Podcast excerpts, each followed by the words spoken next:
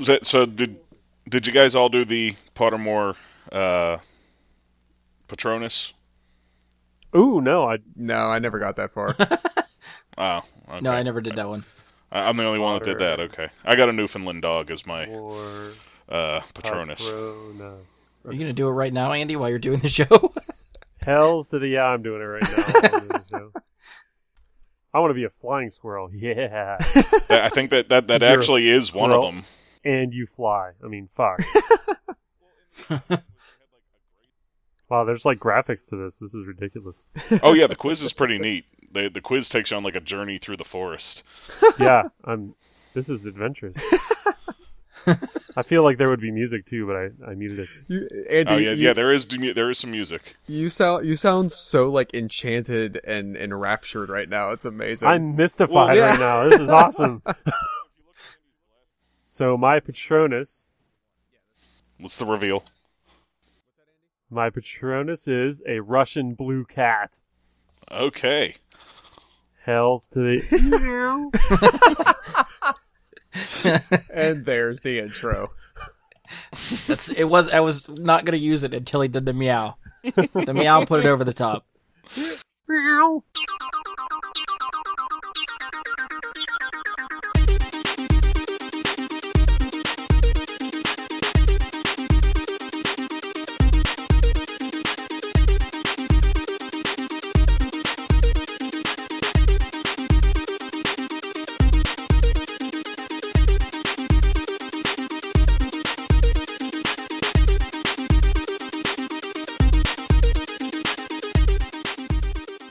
Hello and welcome to another episode of Bragana Super Friends, the podcast that turns a magic minute into a magic two hours.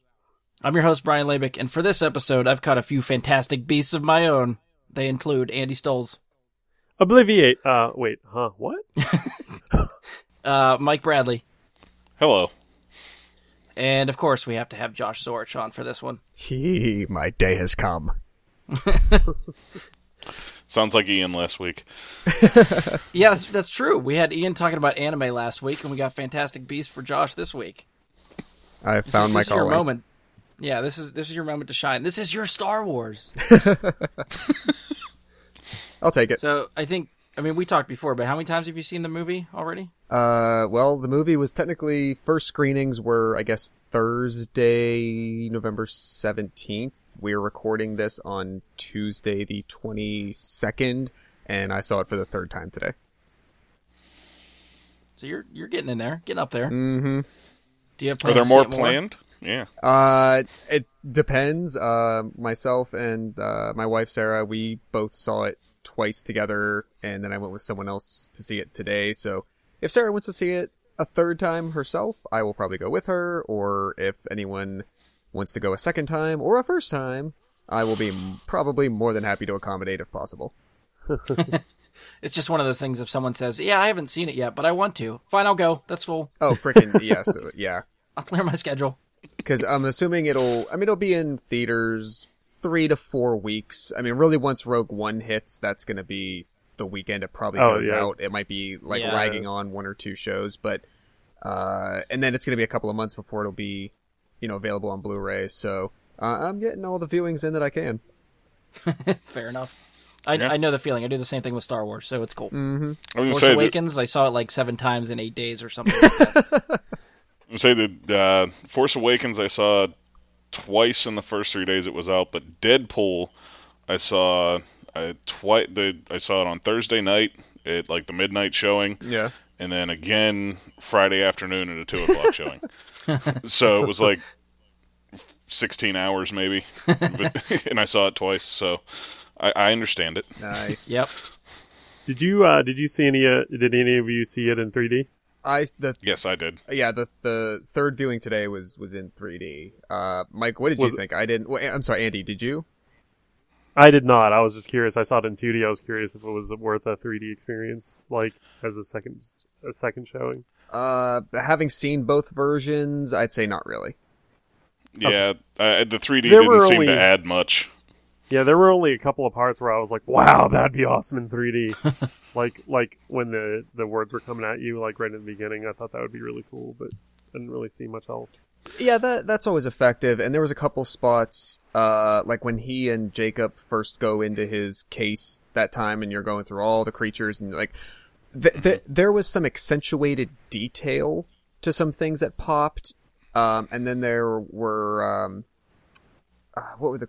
They're they're like little insect-looking creatures. They were in like the water droplet-looking things Oh yeah, that yeah. kind of like when, when when when you have all that empty space around objects, I think 3D does really well in those cases. But as a whole, um, you know, even with like the obscurus and and all that, like I didn't really think it added a whole lot.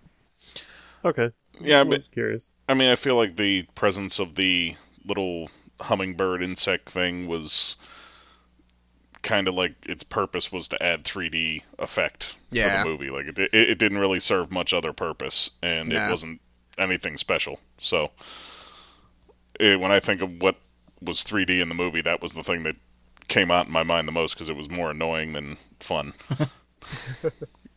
but Uh, yeah. So just uh, sort of steer the ship a little bit, yeah, but go ahead. Uh, if you if you haven't guessed, we're talking about Fantastic Beasts and where to find them. This is our final review, finally, of the movie. Um, and I think Josh and I had talked. We've been trying to get schedules to match up for a while to even just get on and talk some Fantastic Beasts news. There's been two or three, I think, news topics that we've been put on the back burner because we haven't been able to get together and talk about them. So they'll probably come up during the course of our conversation because some of some of them are spoilerific. So we'll we'll get to the spoilers when we talk about them. Uh, so I think it's probably fair that we can finally queue up another magic minute, even though it may not be a minute. But that's the fun of it, right? Hello, wizards, squibs, and muggles alike. It's time for a magic minute, where we talk about Harry Potter for as long as we need to. If you're thinking, hey, that's not a minute then, well, you can stick it up your whomping willow. All right, so now that we're queuing up our magic minute, uh, we're gonna go ahead and try to give our thoughts on Fantastic Beasts. And since this is a movie review, and it's one that I know we're all anxious to talk about and get into the specifics, it's probably easier just to throw out the spoiler alert now, get it out of the way. So if you have not seen Fantastic Beasts and where to find them, uh, and you don't want to be spoiled, pause this now, come back to us after seeing the movie. Unless you're the person that hates surprises. Uh, in that case, listen on because we're gonna spoil all the surprises for you. So this is your last chance. Spoiler warning for Fantastic Beasts. Wee wee spoiler. Wee wee spoiler. You know, something like that. and now that that's out of the way, holy shit, Johnny Depp, that was awesome. Yeah, I was not expecting that. So yeah, if we're hey, if we're hitting the ground there, let me say like so there was it was like two or three weeks ago that I saw a news story uh somewhere of like rumors that Johnny Depp might be uh being talked to for future sequels and what role might he play? And I honestly did not see that coming at the end at all. Once I saw Colin Farrell's hair starting to change, like that moment, I'm like, oh frick, he's Grindelwald. And if we're gonna, if they're gonna show us our face, like he's already in it. Like they already locked Yeah. Johnny down. Like he is in this. So I don't know if like early screenings of the movie, you know, some some reviews or or uh, people who were supposed to be tight-lipped uh, or not started floating those out. But like I don't know if if I hadn't heard those rumors at all, I would have been ten times more surprised.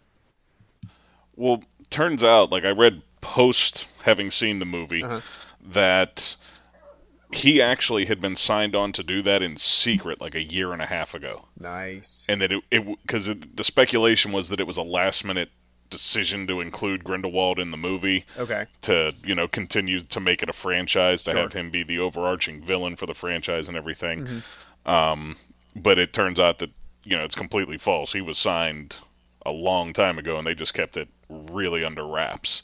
Which it seems they Good did. job Uh, on their part. yeah, then. exactly. Even Yeah. if the stuff that leaked out recently sounded like rumors for the future, even at that point, if they kept the real surprise under wraps, that's amazing. It, it I mean, honestly, I was I, when I you know you heard them mention Grindelwald's name, you seen that Colin Farrell was obviously going to be the villain in the movie in some way. I figured when his hair changed, like I was thinking at the end, oh, it's just going to be Colin Farrell with blonde hair. You Yeah, know, like it- that's it- what I was figuring too. Because Oh, okay. Yeah, yeah, yeah. you know, like I, I just figured he was Grindelwald, and that was going to be that. That was it. Yeah. and seeing it being Johnny Depp, it was just like, oh, they just took it up a step. Okay, let's you know. Yeah, that Yeah, So I mean, Col- it- Colin Farrell's cool and everything, but I, I don't know if he could have carried a franchise for five movies as a villain, whereas uh, Johnny Depp can definitely do that. Yeah, I was surprised. Like they hit the ground running, like right in the opening title sequence, really before you got anything else. I mean, they gave you the title screen, and then they went right into graphics about Grindelwald's activities in Europe and his rise. Like I had this impression that since this is set back at the time of his rise to power, that he might eventually play a role in it. I was caught off guard at just how much they really threw their hat into that and hit the ground running with him. I mean, he doesn't he doesn't really come into play anywhere in the middle. It's really just a bookend thing to introduce Yeah. him as an idea, and then you end up with him at the end. But Right. uh, I I didn't think that was going to really play into the narrative at all. I thought that would be something they might lay the smallest of seeds for, but that it would really pick up in maybe part two or three. Well, what So, I have a question about uh, the transformation that Colin Farrell took. Okay. Was that Yes. a polyjuice potion or was that a charm?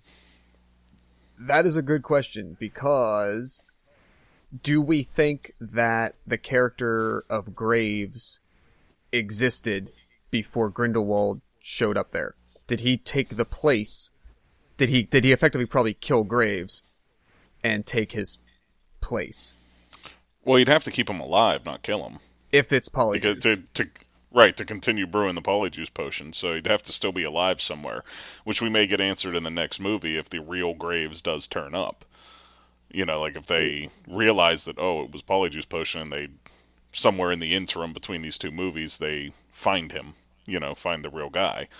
Yeah. So So, and that Wait, would be me ask- something that may be answered. yeah, go ahead. Here, I got a question now too. From the beginning opening of the movie, when we start seeing, uh, when they set up Grindelwald, and you start seeing all the newspaper articles and stuff. How much time passes between that starting of those graphics to when the movie takes place in New York? That is an excellent question, and that's one of my hypotheses is that either Grindelwald has been in hiding for a few years, so those newspaper articles take place a few years before the story picks up, in which case a random skilled wizard named Graves could walk into the American Ministry of Magic, build a career for himself, and move up. That's was that was going to be my question. See, I was going to say it probably needs to be longer than a few years to be able to do that. At, at least, yeah. Or, you know, like you said, was this person Graves already an Auror? Was he ahead, was he head of the Auror office and existence? And, you know, through a selection of potential means, did Grindelwald usurp him and take his place? Um, I, I mean, none of the other stories technically, um, say how, like,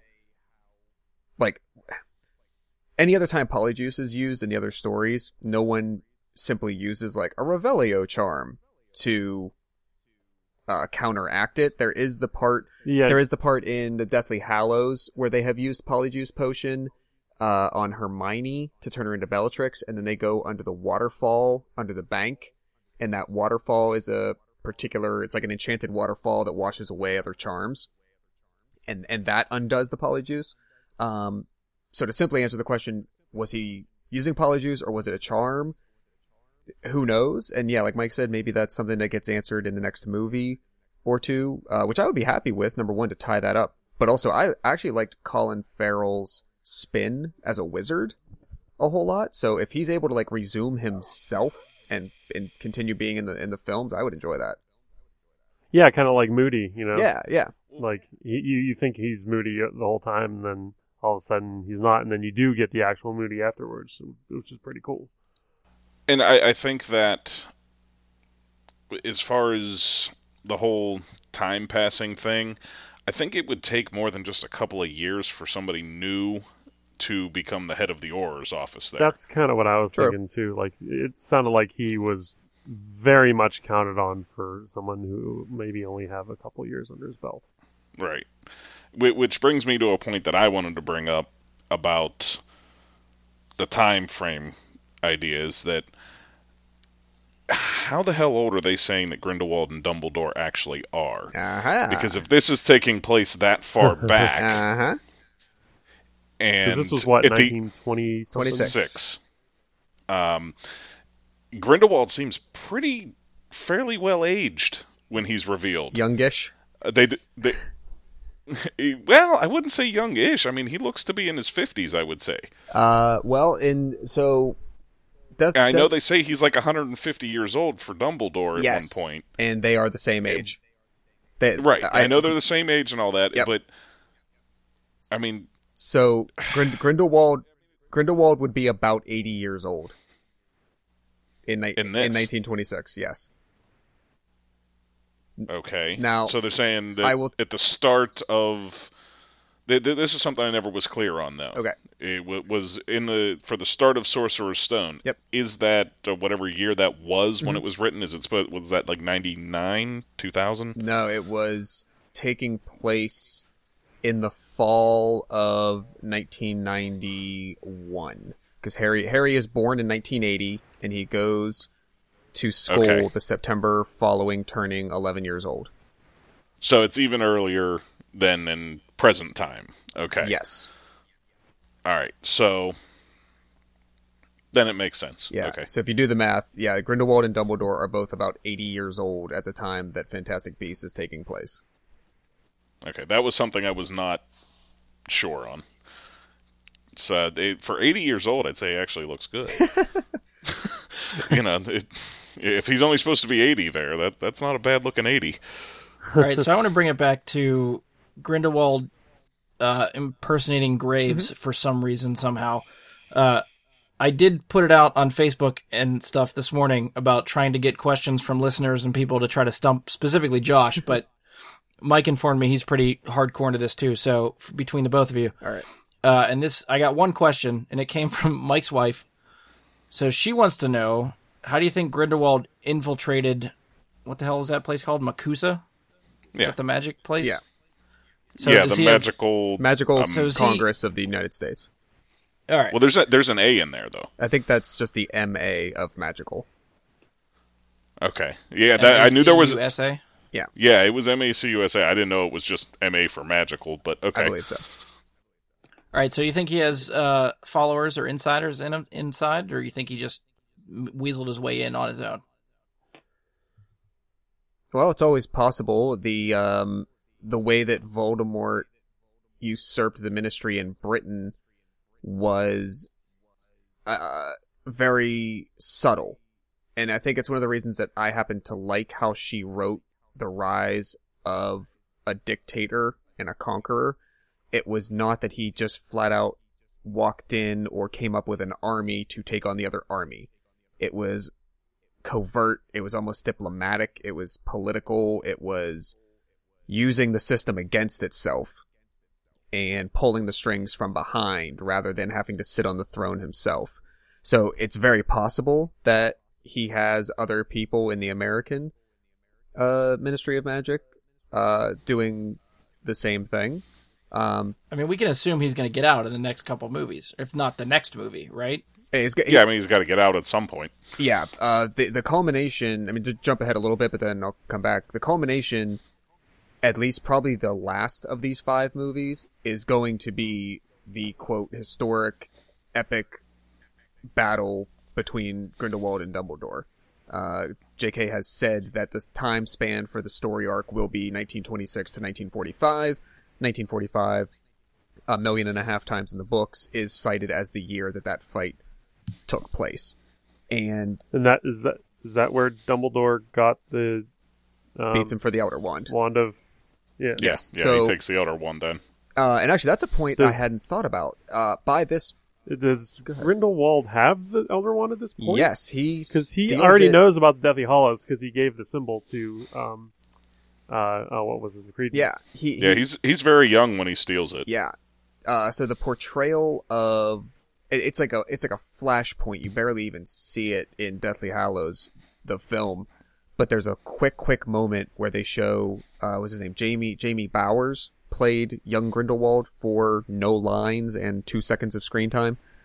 and they show him as like a young man, like late teenager or early twenties, stealing the wand from, um, oh, the one wand maker, the like German wand Uh, maker. Um, I'll think of it He, wa- he, later, but he wasn't he, Gregor, Grigor- was Gregorovitch. Gregorovitch, yes, Gregorovitch. Yeah.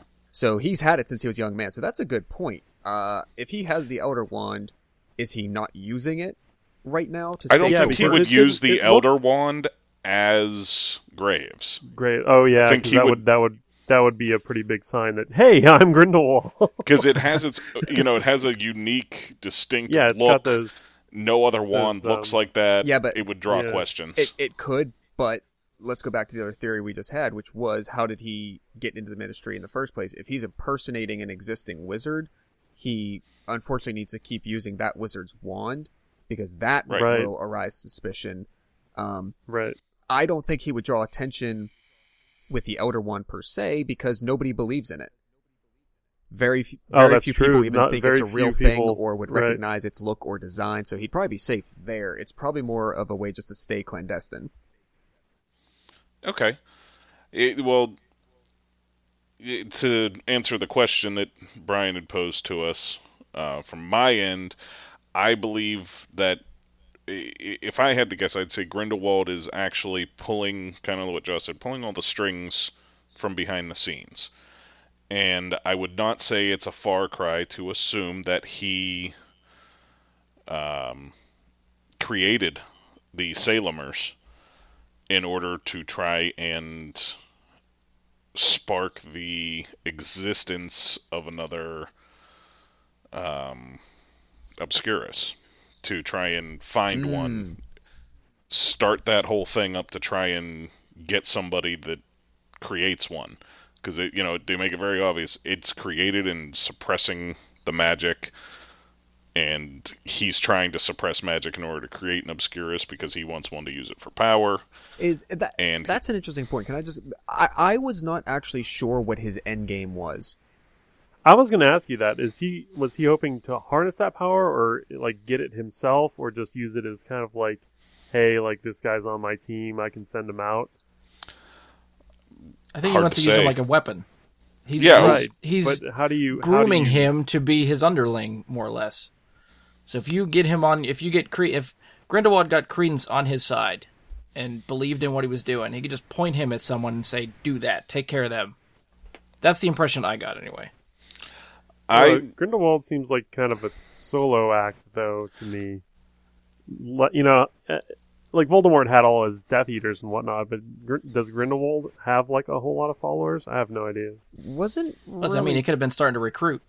That's true. And he is under the impression, just like Newt is, that nobody over the age of 10 has ever survived with with an Oh, obscure. So yeah. so even even up until the point where Credence reveals himself, even Grindelwald slash Graves is under the impression that he's looking for a child.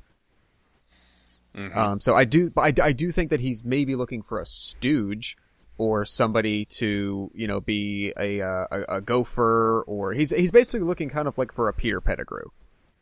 You know, he's looking for a right hand man who can be intimidated but will be loyal. Um, You're talking about Credence assuming he doesn't have the Obscurus. yeah, that's that's how that's how Grindelwald is treating Credence. How he, he- Okay. you know he's treat he he he wants his his assistant, but yeah, I guess he he his end game is but he changes his tune as soon as Credence reveals himself. well, yeah, because Right. because if if the if the actual reason is that he wants that force, which he thought he was going to get from extracting it from a child, you know, now he realizes, oh, it was actually him. Okay, I'll just take what I can get. So he was trying to pull Yeah. it out of him. Yeah, he wasn't trying to use the child like a gun or, or anything like that because it's going to kill the child soon enough either way. Yes. i- Is the He way just- they explain it. I think he Yeah. wanted to remove the power, kind of the way you see Newt has it, Mm-hmm. has Okay. the one Obscurus contained. He wanted to remove that power so that he could use that force himself.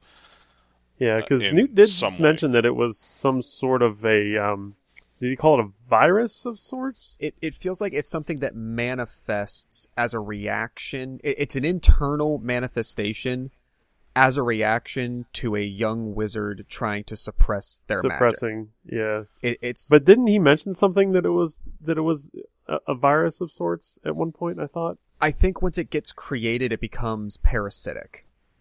That's what it is—a parasite. I I was getting Yeah, it's not like something you stuff. catch from someone else. It it's internally created from your own emotions, if you will, and your own body, your own feelings about everything.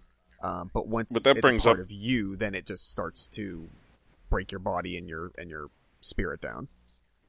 and that comes back to how he could use it is his parasites are not necessarily um, drawn to only a single host. Sure this person created the obscurus but parasites can spread to a different host just given something to feed off of.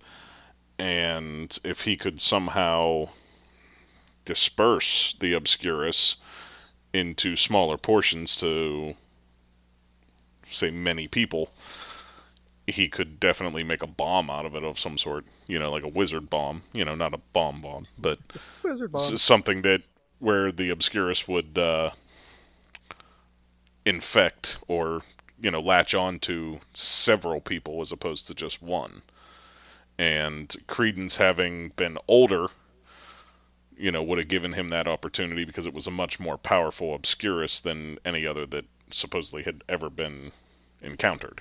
Yeah, or at the very least, even if he was not able to do that, or that wasn't his goal, if he has the loyalty and control of Credence, and he can have, you know, instruct him to unleash that force on whatever target he wants, you know, Grindelwald wants him to, whenever he wants him to, you know, I'm sure that would have been a great weapon to have. Because you would Well, think but- it would probably only work with Credence, right? Like if you take that out of Credence and say Grindelwald tries to bring it and make the Obscurus go into himself, and then he can sort of channel that. If the whole reason it works is because you're suppressing magic and he's going around using magic, that kind of contradicts itself, right? So it Well, well, wouldn't. I don't. I don't- think Good it's, point. I don't think it's the only the only reason that it works is you're suppressing the magic. The only that, the only reason it gets created is the suppression. Yeah, but it's not like Credence was going around waving a wand at people. Well, I don't think that what he's trying to do is take it within himself. Like I say, I, I think what he's trying to do is simply contain it. That, like I said, the way Newt had it contained, Mm-hmm. and then use it. Perhaps it has the ability to also suppress magic in hosts that are not the original. You know, th- there's a lot of things that perhaps So they you could he's trying could- to maybe experiment with it to find out what the hell you can actually do with an obscurus. so right. with that it seems train like of thought, he's pretty you could- knowledgeable of it. with that train of thought, you could effectively neuter a magician by infecting them with the parasite. Perhaps that's the goal. I I hmm. don't, you know, maybe that's his goal to go after hypothesis. Dumbledore, as he knows he can't beat him heads up, and he says, "But if I can get rid of his magic, I can win." That's an interesting So you know, point.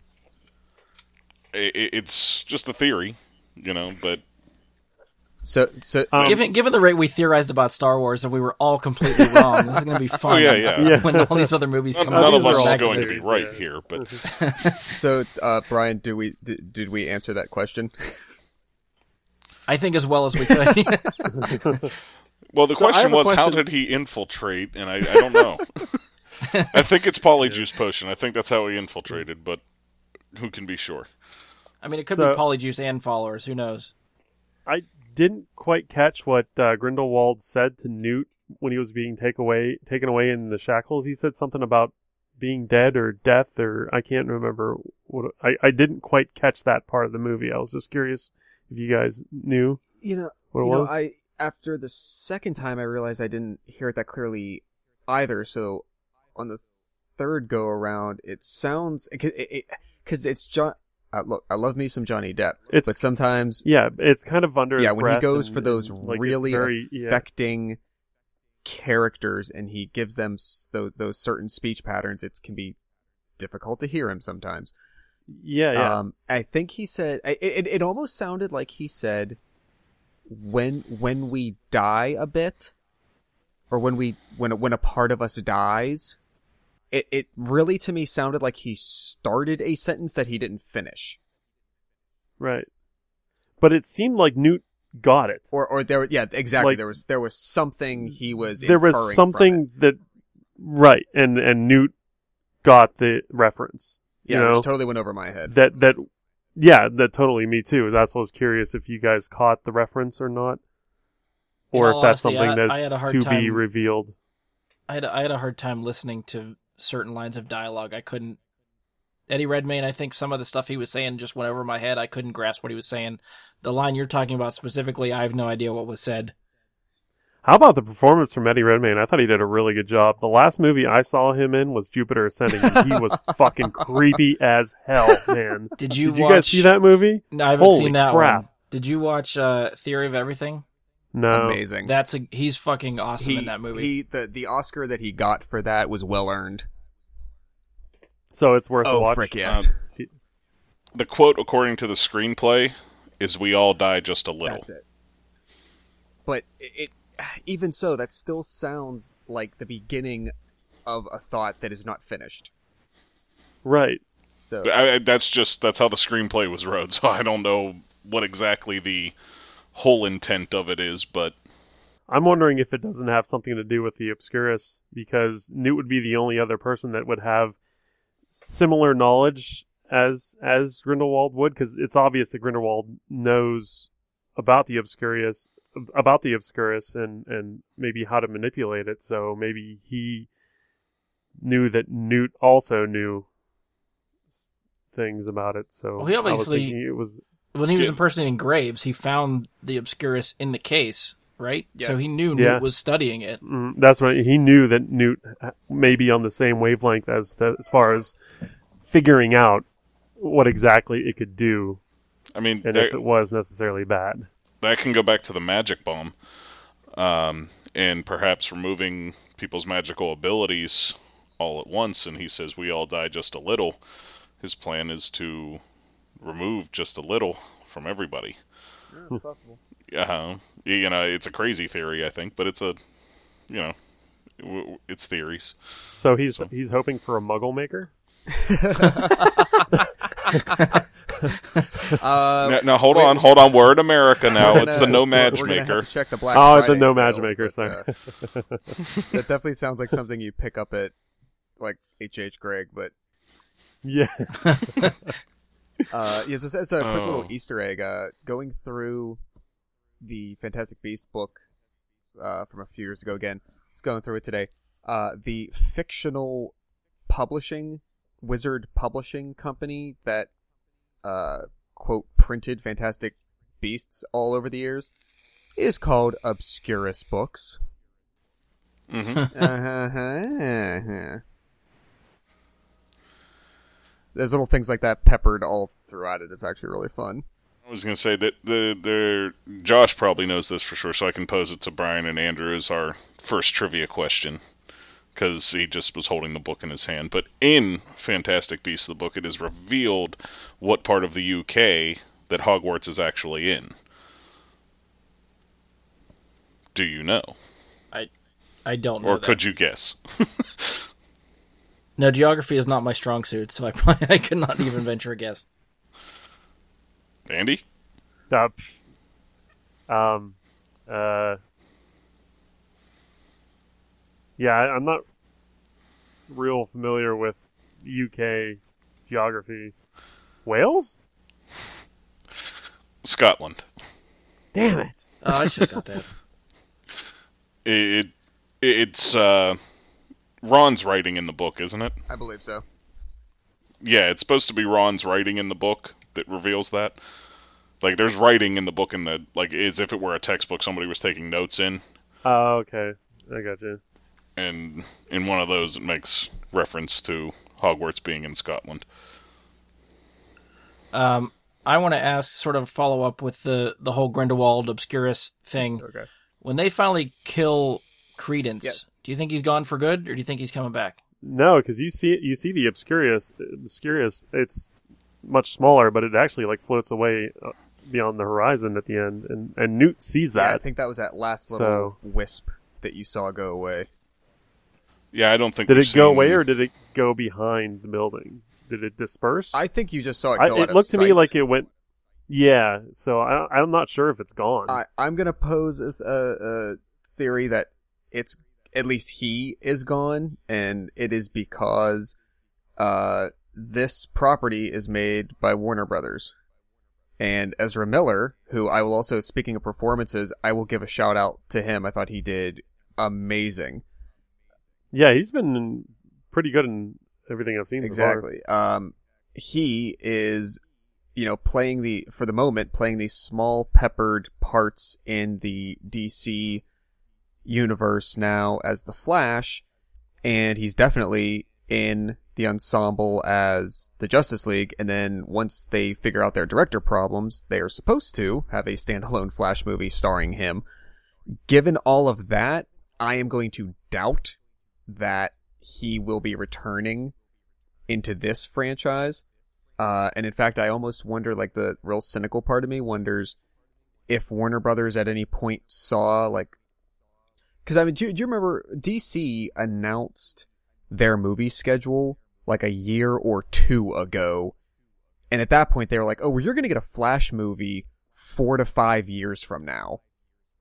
And so I'm wondering if in the in between, either they had like an overall picture deal with Ezra Miller, or they thought, hey, you know, we we we can fit you into here uh, within this Fantastic Beast movie. In the meantime, as uh, uh, I don't want to say a consolation because again, I think he crushed his role, but um, just as a, a little thing to hold him over until they could really get into the meat and potatoes of the, of the Flash. But given his upcoming schedule for that, I would be very surprised if like the character of Credence in any form is coming back.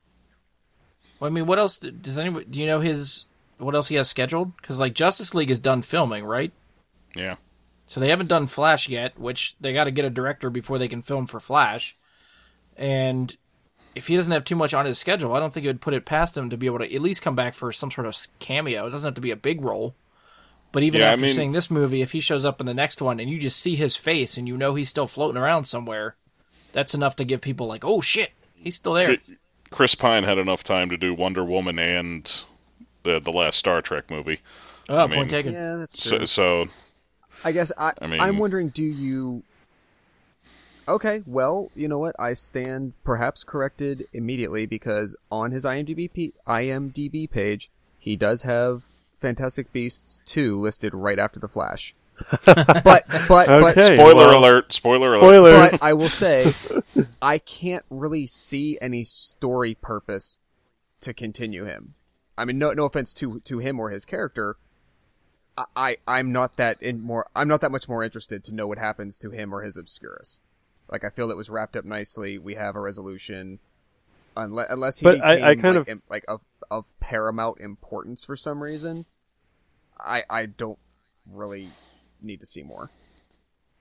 I'm I'm kind of thinking though that the that Grindelwald chasing the the Obscurus would be like the driving force behind the tra- the franchise, maybe. Because there's so much we don't really know about them, and there's so much that Newt wants to know about them. It's okay. It's Oh, you mean following the Obscurus stuff? Yeah, Could be. I mean, it. Given that we, I mean that that's part of the idea of this franchise that I love is that we have no idea what's about to happen next.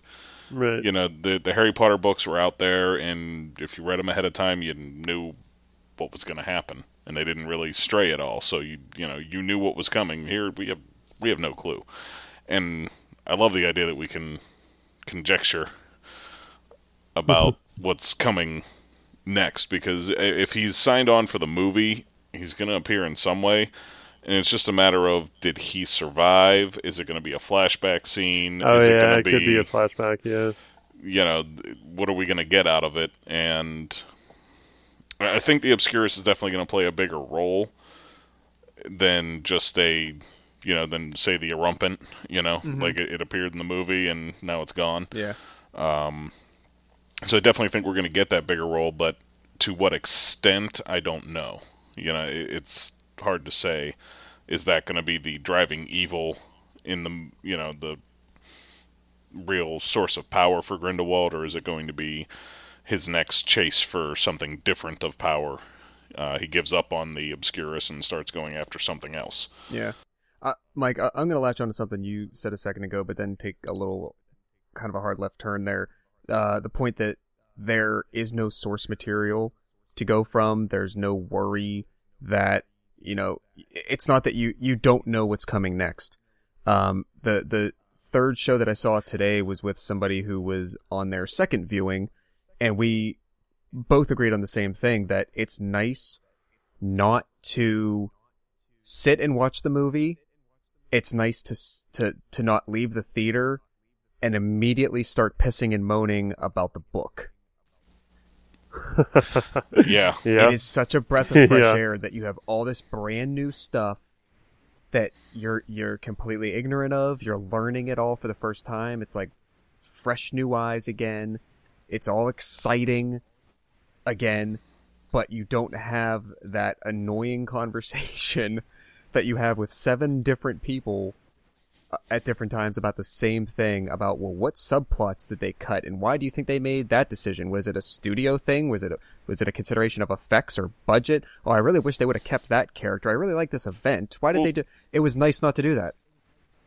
And I think that's the case with a lot of big blockbusters that they do these days. You look at the big summer blockbusters we have right now, it's mostly comic book movies. We had, you know, the Harry Potter franchise, Star Trek, Star Wars, and there's a lot of expectations behind all of these.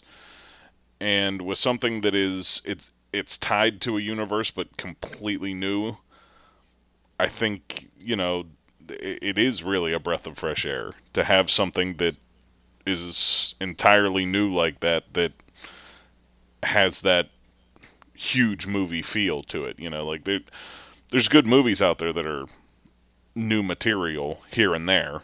Um, it's still somewhat rare for these types of movies, but I don't know. Uh, the Force Awakens kind of did that. I mean, it's pretty much new material tied to a pretty significant uh, uh, franchise. it- we can have that conversation another time. But uh, the Force Awakens is a lot of recycled material. Oh, I granted, but it's it's a new concept, really. Yeah, but there's expectations though. I mean, You're saying there wasn't there's expect- expectations there's for there's Fantastic Beasts? expectations. No, I mean- for the Harry Potter world. Th- there is, but there's there's no characters that we've really dealt with before. Whereas Star Wars, we're dealing with the story continuing of at least Luke and Leia moving forward. We were dealing with Han and Chewie again. We already And- know Grindelwald. We already know Newt. We already know Dumbledore. a, a bit actually right, but well, let, me- let me interject because I, I think I can I can steer this to a good place. Uh, Andy, are you have you read the books or did you just see the movies? I read all the Harry Potter. Okay, books. okay. So you you know that that background. Did you and maybe Brian, maybe you're the best one to to direct this question to. Then, Uh-oh. do you feel that you were lost in in the story? Was there so much that you think you needed to know to understand what people were talking about, or did the story they present was it for brand new eyes enough that even if you were just a casual Harry Potter movie viewer, or maybe if you were walking in completely cold to this, um, you know, did did it feel like you had to have already been knee deep in this stuff to really follow much of it, or were you fine the whole time?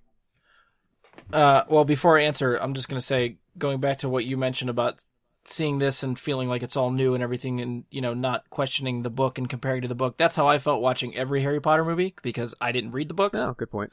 Blasphemy, I know, but that's where I'm coming Okay. from. So, just with that knowledge of the movies, yeah, I was a little lost with some of the stuff that came up in this movie. Basically, just character names. Like, I don't know who Grindelwald is. Okay. um, and that seemed like it carried a lot of weight just from the like talking to you and other people that I know are fans of the franchise. Mhm. That name had history to it, which I don't know. Okay. So when they're throwing around Grindelwald, I don't know the importance of that person other than he's a bad guy. Do you want any of that explained to you, or would you like to experience that as the sequels go on?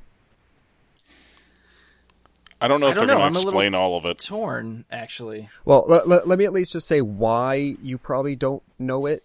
That was a major, major, major subplot that was completely cut out of the last movie. The the the Last fair two. enough. well as as a They two had two movies, Um, eh, two whole movies. They could have covered this. It- you know, Oh, you yeah, had four I thought they hours. did a- this Yeah. could have been covered. I thought they did a piss poor job of adapting the Deathly Hallows book. yeah, like they hit the well, not maybe not a piss poor job, but they they left a lot of meat, really good meaty stuff out. They did, and and like this kind of, I would call it quote important stuff to your storytelling. Um, the the relationship between Grindelwald and Dumbledore, their youth, uh, Dumbledore's past, his impact on the the the wizarding community in the 1900s. Uh, th- th- there's a lot to that. So in in the Deathly Hallows movie, you literally get the moment that we said earlier, where you see uh, Jamie Bowers for two seconds stealing the wand when he's like 19 years old, and then for another two seconds you see Voldemort visiting Grindelwald in his cell in prison as he's an extremely old man. Uh, and I think this is at the end of yeah, this is at the th- this is all encompassed within Deathly Hallows Part One of of the films. And Grindelwald is the one that tells Voldemort the Elder Wand lies with Dumbledore, and then Voldemort wisps out the window, and it's never mentioned again.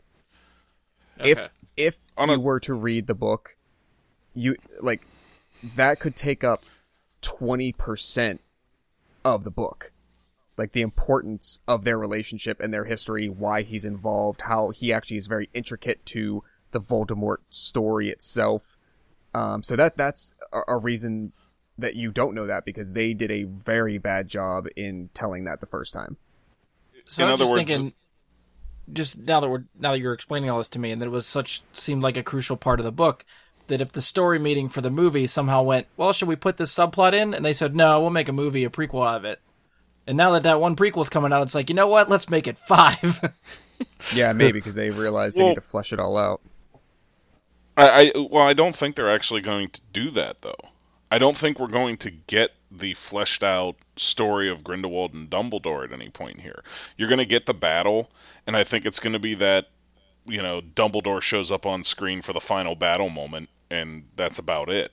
I mean, they have I- to know that if you're setting up this battle, you have to flesh out the story before the battle. If they if they have let's say three it's and a just half the two best wizards of the time. if they have three and a half more movies to get to that battle, which is going to be, I mean, I would assume would be the climax in a lot of ways of the last of the fifth part.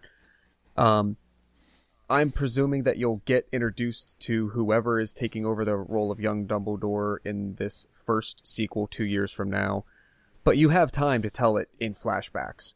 You have time to do that w- while advancing your other story arcs that might involve Newt or others. What my thing with that is, I don't necessarily think we're going to get a young Dumbledore, um, because as you already said, he's they're eighty. What did you say? Eighty. About 80. About uh, roughly eighty years old at the time of this movie, which means at the time of the climax, they're roughly hundred years old. Yeah, but look how good Johnny Depp is supposed to look at 80. right, right, right, right. But I'm saying, I I honestly think they would be more apt to probably either have already or very soon film that final battle now with Michael Gambon looking much younger. Yeah, they can do a lot of effects that would make him look Johnny Depp's age. I'm sure. Right. But because it I mean that that fifth movie is what probably at least 7 years, 8 years away Yeah. and Michael Gambon's not exactly a young buck. So I would think they would film it now with him, get it filmed because we already lost one Dumbledore. True. uh, and get it filmed, get it done, have them look, you know, roughly that age that they're looking for because it's not the actual age that they are that they're looking for because obviously 100 looks a lot older than that. Um, and I, I could see them very much filming that now. Um, Well, Is he signed on for more movies? I don't think I, I I have no idea. I'm actually thinking they're going to go the other route where they're going to have a middle-aged like a- an actor about 45 to 55 years old cast for that role for a few iterations. Now, Dumbledore might not be a major character and major player in the main plots of the next couple, but he will be integral enough that it's necessary to have him there to uh, further the plot between him and Grindelwald. I was just gonna say two things. I think I did read that they are rumored to be looking for, if they're not casting him yet, but they are at least looking for a younger type actor to, or at least someone to play a younger Dum- Dumbledore, not necessarily a younger actor, Right. but someone to play him in that time period. And the second thing I read, I think just today, was that it might even been J.K. Rowling said that Newt Scamander is not going to be a main character in some of these other sequels. Oh wow. I, okay. I kind of assumed. So he that- might be put aside to the Yeah. supporting to make room for the Dumbledore story or something like that. Well, what my, my whole thing was, it, it, correct me if I'm wrong, but wasn't it the case that after, I won't spoil anything for Brian, but after what happens in the books early on between Grindelwald and Dumbledore, don't they kind of go through a hiatus where they kind of meet back up for that battle? Yeah, they they don't see each other from the time that they're like 20 years old. What is it? It's like it's either Right. it's, it's like 18 to 20 years old where that tragic event happens, Story. and Yeah. then yeah, I they think I know what that tragic event is. uh, as as as as the way as far as uh as far as it is explained in Deathly Hallows, yeah, they don't actually physically meet each other again until almost 80 years later, I would say, until he has to actually fight him down. Right. So, I mean, it, I I would see Dumbledore's story taking place very much separately. And I don't think that we're going to get a whole lot of the British side to what's going on. I think they're going to stay in the U.S. for this. I think they're going to further establish what that universe is like here. Or I would love if she jumped And- around. Oh yeah, I mean, don't get me wrong. If she does that, and we we get a Durmstrang year and a Beauxbatons year or something like that, that would be interesting. yeah, just something. Um, and, and the thing that I liked about this movie was that you know two things. It wasn't just taking place at school. It was you know it didn't have to feel like a school year, and everything that happens is with trained veteran adult wizards. So not Yes. n- not everything is this like we're still kind of sloppy kind of learning spells and magic. It's ready to go wizards with just like full out, you know, reflexes. Yeah, yeah, you're off and running already. Does it, definitely a different flavor. yeah, compared to what we've seen in general, like Newt seemed kind of like a badass in a lot of ways because of what Oh, we've seen in the definitely. previous films. You know, he's very quick with his wand. He's very, Mhm. you know, open about it. Um, Uh, but it, Yeah, as was everybody. Like I, I will say, there was something about this. I- The again, maybe taking a hard right turn, but the even if you take out the magic stuff of this and the creatures aspect, all that, this movie, in my in my opinion, this movie was charming as all hell.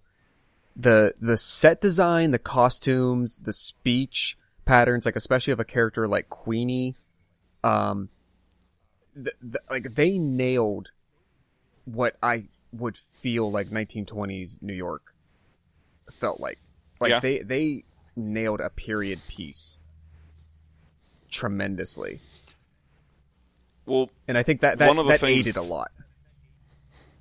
One of the things I noted myself, um, specifically was kind of the attitude difference that you see between American witches and wizards and Mm-hmm. British, in that, in first and foremost, their relation to Muggles and No-Majs, Mm-hmm. um, being that Muggle the British maker. are very, the British are very accepting Keep of plugging that, Andy. the, Oh, I'm releasing Muggles. that shit next year. eh, you know, that they, they're not so off put by them the way that you know, say Voldemort was, but they accept them. They are perfectly fine with interrelationships and things like that. In the U.S., it's completely off limits Yeah, there was to the point there that a they there were a couple things that I think she blatantly wrote as uh, contemporary parallel criticisms of American culture. Well, see, the other end of that is I have I, that I maybe not a lot of people noticed it as much as I did, but it, it came off to me that it was a parallel because they were worse to Muggles, but they treated house elves a hell of a lot better. Um, you know that the house elves had clothes. They had jobs that they weren't just servants in homes. Um, you know they they weren't dressed in pillowcases. There, there were there, there know, were like- a few if you spotted them, but yeah, I mean, in, Yeah. I mean, in general, that there was not a general mood of of disdain for them. They weren't viewed that way Right. automatically. Right. Yeah. I mean, in Harry Potter's universe in Britain, it's supposed to be you know Dobby's like the first free elf. You know, so he wears. you know, that was one thing I they really wish they would have done with Dobby that they didn't. It endeared him so much more for wearing thirty hats at one time, and Yeah. you know the the things that he would do. It made it made his death, you know, much more impactful that when they endeared him more over the course. Yeah, that of it. really that really lacked in the movie the impact. Well, it death. was the the whole course of the movies. I mean, Hermione's whole thing with uh, S.P.E.W. and it, everything. It was just like they just cut out Dobby after the second movie, and we're like, oh, we're gonna bring him back eventually, but Yeah. we're not gonna cover his whole story throughout. And I feel like they could have, but they didn't because it's just snippets. He doesn't have to be there much. But I, I uh, I felt like that it was just an interesting contrast that they treat Muggles worse, but they treat House Elves better. And you know, at first when I thought about it with just the Muggles thing, it was like, you know what, she is making a, a statement about contemporary U.S. issues. But then I kind of thought about it like, but the House Elves are treated better, so it's kind of confusing. True. You know, like so they just have completely different attitudes about things in the U.S. than they do in Britain. Yeah. So Did, did you also I think you're lit. did you also catch that the U.S. has the the U.S. magical community has capital punishment, whereas Britain does not. You know, they'll they'll, they'll Right. put Bellatrix Lestrange and Sirius, even though Sirius was innocent, they believed him not to be. They'll put them in prison for life, but but they won't. but kill they won't them. kill them. But this ministry had almost like a lobotomy looking procedure. It was fucked up. Right. is what it was. yeah. Well, the the draught of living death. Is that is that Uh, what you I think? mean, that's what that was. Well, yeah, when she drops in uh, the uh, she drops something into it. it The, It wa- the uh, memory. burn- that was the thing. It was like no, no, no, no. She she took off like a, a strap of clothing or something like that. Like it was the tie. It was his tie, wasn't it? That she she drops off something she takes off of him in the water, and it burns away the same way that the draught of living death does. really. It's the same effect. Oh, okay, I'll have to pay attention next time I see it because I didn't catch that. 'Cause to, to me, the first thing I noticed was they put their wands up to the prisoners' temples and extract something just like yeah, the like like the and then they yeah, they like drop the Dumbledore's those Pensieve, yeah, memories in there to entice them to go in. To get in. and that was that's why I kind of felt like a lobotomy to me is that it, it looked like you know aff- I affecting think- the frontal lobe is how you do a, a, a lobotomy. And she uh, initially at, at least at first went very like blank and and Mhm. empty looking um but yeah eh, but that when when they deposit that memory those memories into the pool if you will that's exactly how a Pensieve works so I don't. Is Right. there like a combination of like Pensieve and draught of living death? I guess I could buy that. I didn't. I didn't take it that way. Well, like the the the pool doesn't really get nasty until that wand gets incorporated. Like the wand gets dropped into the pool, and then the pool just gets this like aggressive. Yeah, it, it go. It goes Like like, uh, uh, Ghostbusters two hand coming out of the Slime in the bathtub. tub. Yeah, Yeah, Totally what I got Yeah. too. Yeah. I I mean, I, I think that it could be what you're saying, like the mix of the two, but it's also we don't know what happens when a memory that you would put in a Ponzi goes into Draught of Living Death. yeah. And what what what, do- Um, what do you think? you- you- what do you think happens once somebody gets lowered into that? Like, uh, assu- assuming that would be cool to like find right, out. like assuming that the the the gelatin hand encapsulating thing doesn't happen. And it's just like if it seemed like normally the idea is you put these memories in this pool to entice people to want to go in. They sit in the little chair. The chair takes them into the pool, and then what? They they They, drown. they die. right, right. But like how? I was Are- gonna are say, they- are they burned? I don't Are they think- I- I think- Are they? I think, well, if it is the Draught of Living Death, or it, it's it, it uh Is it liquid Avada Kedavra? yeah, kind of like it it just kills whatever comes into it instantly. So yeah, so it, it is sort yeah. of like an. I mean, think of it almost like a lava or an acid type of thing. It it's it's a it's a material. Uh, yeah, yeah, it's Yeah. like it's like ma- uh, d- It's material death, disintegration. death spell in material. Right. Right. But doesn't but doesn't that I mean you kind of see it in the movie with with Sirius Black where the the spell actually separates his soul from his body. Uh, is that like liquid form of that? Oh, What that Huh. that happened because of that uh, archway. Right. Well, that's what I'm saying. Is th- is this like a manifestation of the Archway's magic? oh, interesting. I don't know. That that's a thought. It's possible.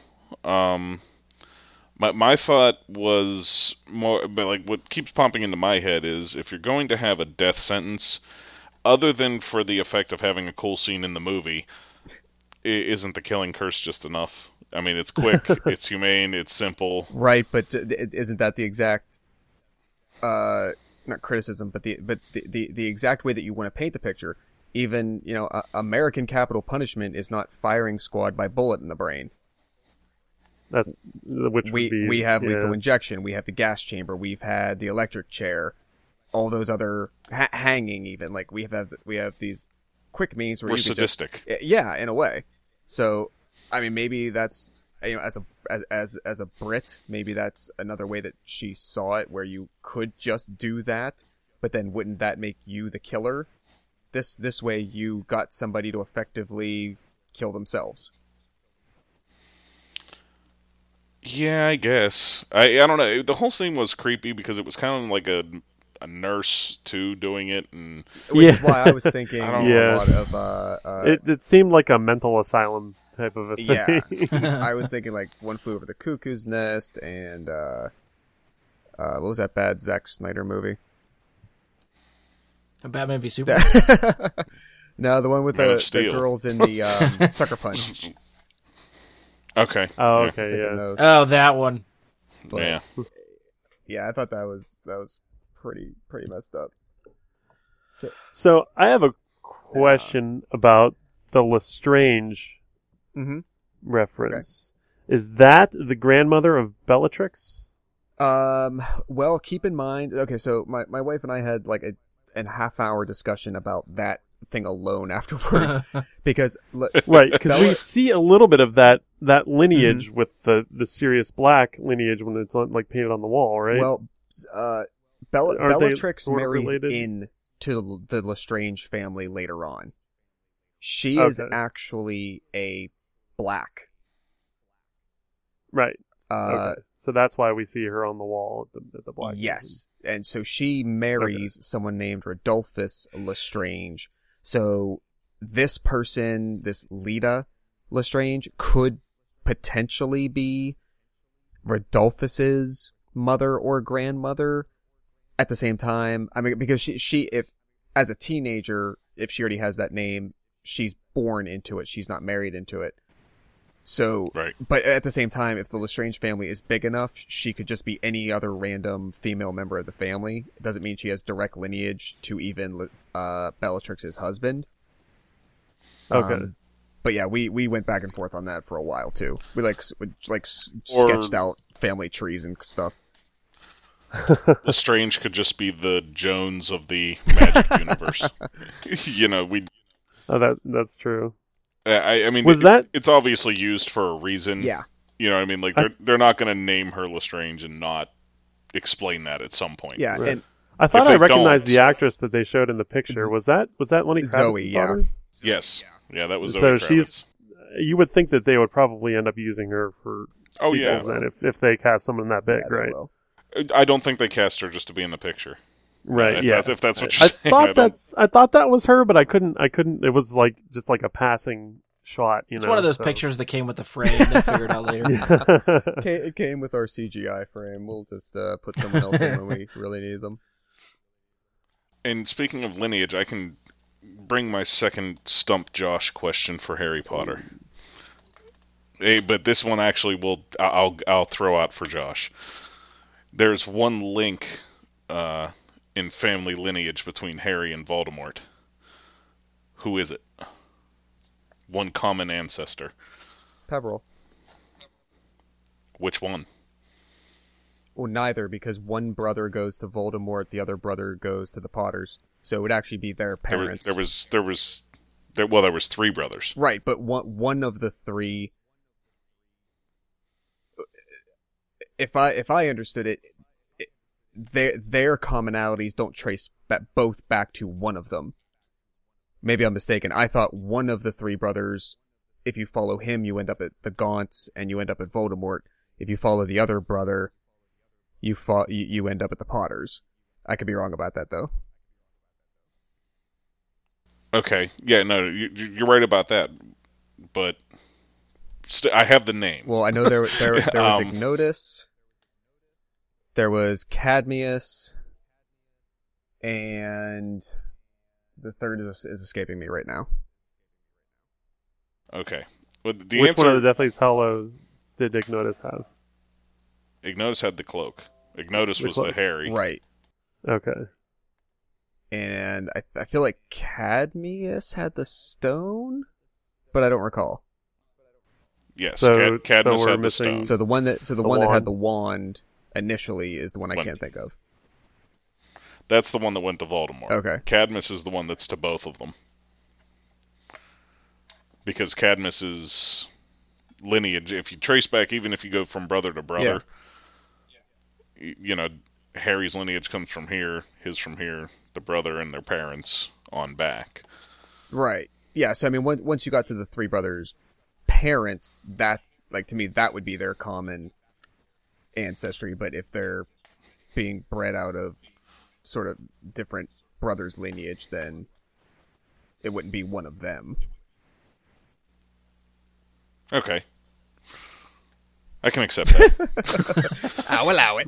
You have passed the You test. can just the umbrella, the the Peverell family Yeah, yeah. I'd, I'd have to look at the whole family tree again to see exactly where that intersection is, but I had it wrote down as Cadmus. I thought that was the Well, I could absolutely, I could Specific absolutely be forgetting some detail that proves you right. well. It could be that Cadmus is their father, and that It might be. you're missing two of the Peverell brothers' names. Yeah. I think that, So- that might be the case, or something. But go ahead.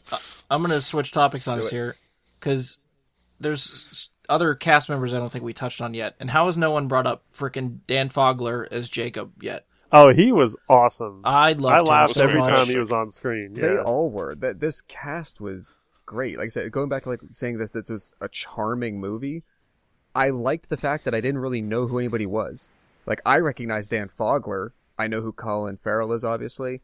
Jon Voight, who I don't know really why he was there, but He's got to have a bigger role later. I, I'm hoping, yeah. right? Doesn't he seem like a Jonah Jameson type Yeah, exactly. Oh, yeah. character? but like the other characters who played the other actresses who played Tina and Queenie, um, yeah. like I loved everybody, and yeah, J- Jacob, I-, I was so pissed that that's how they ended up with him. He's got to come back, Yeah. right? Well, okay, so Queenie sees him at the end, Yeah, right? How did you read and that? And she's she gets a really really big smile like so she can read his mind because she's a oh, um, legilimens. I can't the, remember term for it Yeah, she Yeah, could so very sh- maybe put. so she back. knows that there's something well we already know that there's something in his head still because he's making those fucking creatures out of his fucking donuts but um um They're not she reads fantastic his mind creatures. and, They're- and the they're smile fucking that she gets leads me to believe Delicious that she knows that she is in there Oh, that that he remembers that is her really insightful. Sure. I had not put that together. And the whole thing with Queenie, that there was something there that bothered me. What was that? and it it also leads into the potential for her to put the memories back Huh. into his head. Um, is that even in the books they did not particularly explore the true powers that lie with a legilimens. Okay. In that, especially in this case, because what you have going on here essentially is the assumption that based on the evidence we have that either Voldemort was hiding his power as a Legilimens, or that Queenie, this random girl from the 20s, is a more powerful Legilimens than Voldemort was. Was Voldemort a legitimate, or was it just the connection between him and Harry that are you talking No, about? he he No, Voldemort was a he was Legilimens. too. But but to, I didn't I didn't take Legilimens as such a rare thing like Parseltongue. Like it was a particular thing that only exceptional or or very gifted, powerful people could have, and if you can wield it, that I, I mean, I that's how I I've never taken it that way. But but if if if it is, Well- go ahead and, and flesh it out. Well, I think it's the same way as you know Harry's uh, Expelliarmus spell is a lot more powerful than other people's. You know, he just had each. You know, in Ginny with the Reducto. Okay. You know, they, I think they each kind of have the things that they're best at. You know, they they feel this spell and Harry's Patronus. You know, like it. There's certain things that each wizard can excel at, and you know potentially any wizard can be a Legilimens. Right. It is a spell, but I feel like there's certain things that people excel at, and that basically they're saying that once again, to me, saying that she has this power like this and displays it so mm-hmm. freely and is obviously so strong with it she can read your direct thoughts instantly. It doesn't require the type of penetration that it took for Voldemort to read into Harry's mind or into somebody else's mind You said penetration. thank you Brian uh, but I mean that's really what that's really the word that you have to use I think because it does require that you know it, it, I'm going to say it again, even though it's you're going to say something. You're It- breaking it, the requires circle. a forcible entry into somebody's mind. It, it does. It requires that into somebody's mind. Uh, In in for any other Legilimens that you experience, which is pretty much Voldemort. And that's why Snape practices occlumency and to keep him out so he can continue to play both sides, even though he's really only playing one, and all that. So the idea that she is such a powerful Legilimens to be able to do this stuff instantly with no resistance whatsoever is I don't know. It, to to me that's diminishing the power that Voldemort was wielding. Well, remember, uh, and I'm, with you about halfway. So re- remember, there were many times, especially with Muggles, that uh, okay. So the opening to the Book of Goblet of Fire, uh, they're at his family's old house. The gardener comes in to find them. The gardener tells them, uh, "My wife knows I'm here, and if I don't come back, she'll call the cops." And Voldemort instantly, immediately says, "You're lying. You have no wife. Nobody knows you're here." So on the one hand, maybe it is easier, and and this is when Voldemort is still like an alien fetus baby thing. But didn't Voldemort know him? No. Well, yeah, nah, no, I would say he didn't. Yeah. No, be, because he I thought he did. he was no, he was the gardener at the time that Voldemort returned when he was seventeen to kill his parents. and pretty old man. But to to have kept up on one particular Muggle's family and life track all that time, I I would doubt it. But but here here's my point.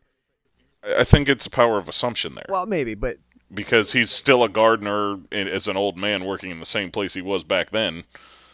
How much has his life changed if he's still working as a, you know, he's still doing what he's doing? Well, th- there are other instances that they point out through the books that Voldemort has mostly, other than Harry a- a- and Snape, perhaps a mostly instantaneous ability to know whether someone is is lying here or not. What what I think is the more interesting possibility is, and I thought this is where you were going to go a few minutes ago. Does Queenie have the ability, like like Voldemort did in Order of the Phoenix? He got into Harry's mind, made him think that he had Sirius locked away uh, at the Ministry, and then therefore Harry sprang into action to go save him. Could you also implant? Could Queenie implant visions or memories, if you will? Could she could she use the power of Legilimens so much to make someone believe that something had happened in the past and create a memory in their mind? So therefore, filling him back in, filling Jacob back in on some of the experiences they had and drawing them back together. I I would like to see that, or if they if they just if they just said that in exposition, I would buy it. There's also a possibility that Queenie departs from the magical universe and decides to make a life with him because she's in love with him. Yeah, that's true. That's Mhm. true too. You know, just leaves it all behind, says, All right, screw you people that don't want to let me have the man I love, even though he's a No-Maj. And Yeah, that's a possibility too. I, I really hope they hang on to those two for uh, like supporting cast for sequels because I like them. Yeah. Yeah, I, I don't really. Other than that, I don't know where they go with them. Yeah, I mean, because Right. especially if Newt isn't going to be back for all of these, then I don't see them coming back either. I could see the I could see um her sister being a pretty major player. See, I'm not saying Newt's not going to come back. I'm just saying he's not going to be the the main character. You might get him as a supporting role for all four of these movies, but right, that's what I'm saying. Any be. any movie he's a supporting role in, I don't see them having the people that were the supporting cast for him also playing a supporting role. Uh, right, right, yeah. Uh, I I feel like anything that he is in that we're gonna have Tina back again. Um, yes, Yeah. I really enjoyed that actress a lot.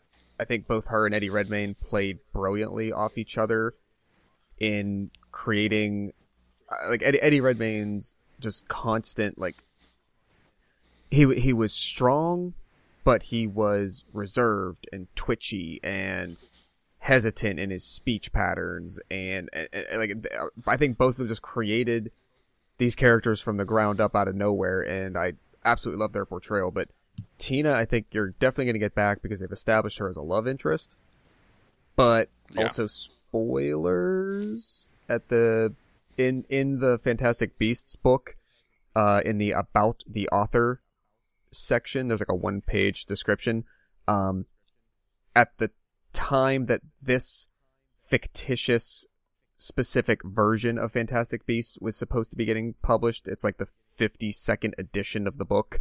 So he starts publishing these books like the year after the movie ends. The first one is published in 1927 by the quote early 90s that Ron and Harry have the book. It's in its 52nd edition. So there's this about the author section that says that Newt is now retired and he lives in such and such with his wife, Porpentina, and their pets, effectively. And that is her full name. So that would that would That's be her, her full name, name. Okay. Yeah. So, was there anything in this movie that you guys did not like? I didn't quite understand, and, and you, you already said it, I didn't quite understand this, the, the subplot or story arc we needed for Jon Voight and his sons and the newspaper and the senator and all that. Uh, unless it's a building It, it block. better be, otherwise it's gonna look really like a sore thumb. I think that yeah. the only reason that senator was killed was to give you the inkling that Credence was the one that had the Obscurus. It's the only plot point. The only reason I can think of why it's there. Yeah. Because you see him push him around when they're at his Mm-hmm. office. Next time you see him, he gets killed by the Obscurus. You have to be able to connect the dots there that he's the one he pushed. You know, Credence was the one he pushed, He has the motivation. Yeah. he's pushing back. They established a really strange relationship between Jon Voight and both of his sons, though. Yeah. That you would think that would require a little bit more fleshing out if if if it's only just a little still. Yeah, I think if Jon Voight comes back, you're definitely getting the other son to come back too, because that Right.